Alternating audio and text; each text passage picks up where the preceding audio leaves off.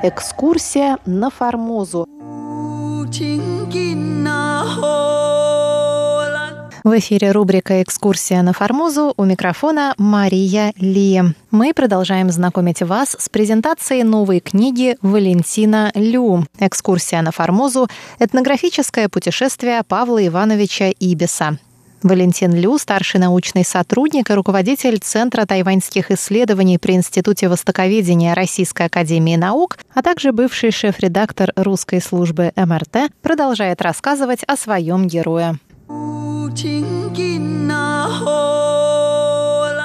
Еще один, может быть, важный момент, кем был Ибис. Он был эстонец, не эстонец, потому что последний ляп, который в газете «Цзуел Жибао» тайваньский допустили, они написали о том, что Ибис был эстонцем. Несколько лет назад, когда я разговаривал с одним голландцем, который тоже пишет книги про иностранцев на Тайване, он мне при встрече первое, что он мне сказал, ты знаешь, я должен тебе сказать, ты не согласишься, но я считаю, что Ибис был не русским, он был эстонцем. Ну ладно, но на самом деле это не некорректная постановка вопроса, потому что всем известно, что к моменту рождения Ибиса, а он родился в 1852 году, Исляндия уже, наверное, почти полтора века была российской губернией. Да, и еще 40, может быть, лет до Октябрьской революции после смерти Ибиса она продолжала оставаться российской губернией. Поэтому, конечно же, Ибис был этническим эстонцем.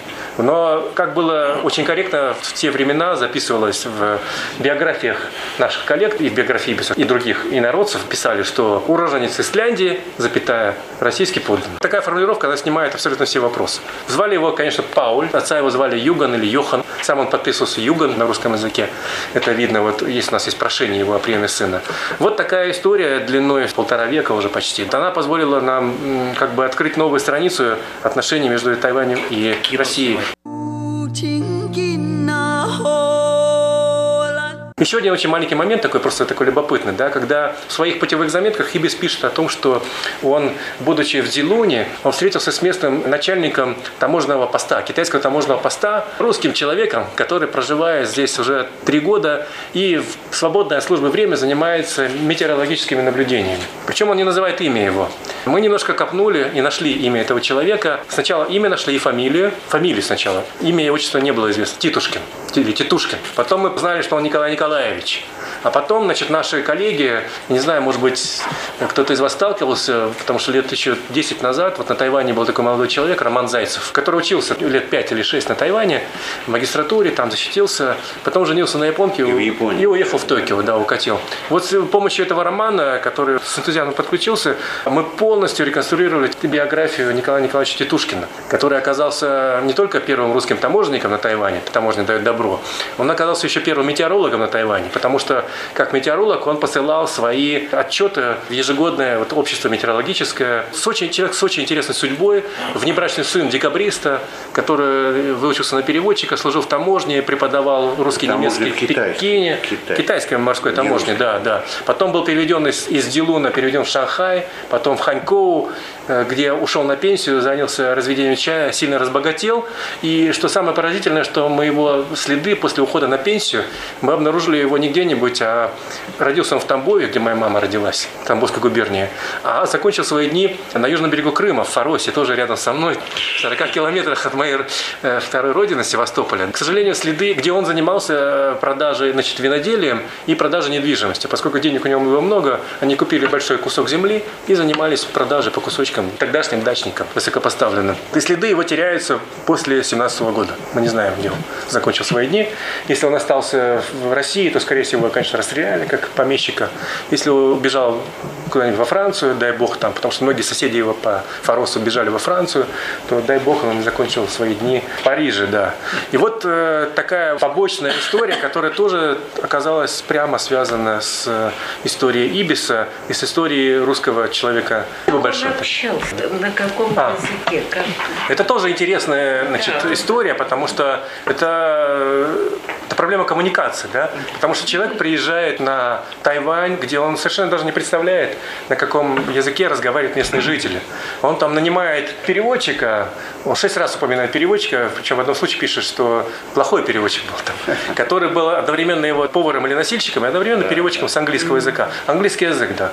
Причем он думал, что этот переводчик как-то переводит какой-то там на формозский язык, на малайский язык. А на самом деле там же были и китайцы, там были и куча аборигенов, и поэтому перевод по его же описанию выглядел таким образом, что сначала он переводил с английского на местный язык, видимо, на миннань, и дальше с этого миннань переводили на язык аборигенов, и дальше это же процесс шел в обратном процессе.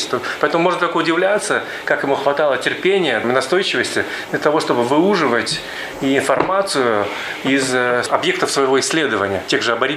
Но удивительно, что, видимо, это был настолько открытый человек, такой мастер коммуникации, потому что при всем при этом его хотело не только на то, чтобы получить желаемую информацию, он использовал для этого, умело использовал все средства. То есть он не просто общался с ними, да, он с ними и охотиться ходил, и водку пил с ними. Он э, заходил в такие дебри к аборигенам, охотникам за головами, где его бросали все его спутники. Бросали его носильщики, повар бросал, и даже переводчик его бросал. Потому что, когда он говорил, а что же, почему дальше не пойдем, они молча показывали только на шею и крутили у виска.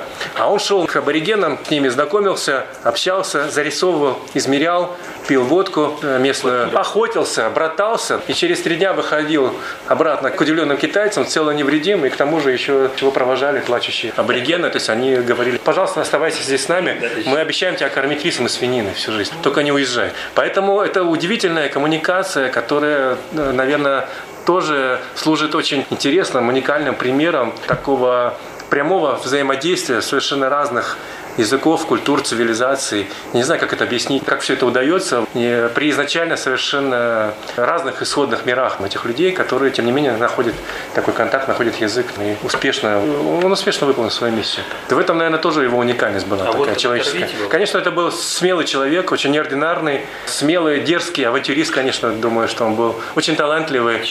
Конечно, блестящее образование у него было.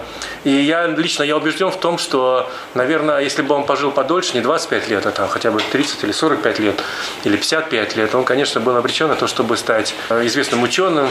Миклуха Маклай был всего на 10 лет старше его, и они почти одновременно. Когда Ибис был на Тайване, Миклуха Маклай, он как раз изучал окрестности Сингапура. Он был бы либо очень известным ученым, либо очень известным военным моряком, адмиралом, либо известным путешественником. Я считаю, что таким образом мы как бы выполнили свой долг, перед этим человеком, перед таким забытым героем. И в то же время как бы показали, каким образом вот наши военные моряки мирно, как мы уже сказали, раздвигали границы русского мира. Это занятие, которым продолжают заниматься и наши коллеги, современники, вот и Василий Николаевич, и Владимир Вячеславович до последнего времени, и сейчас, раздвигает границы русского мира, пределы Тайваня и дальше. Спасибо за внимание.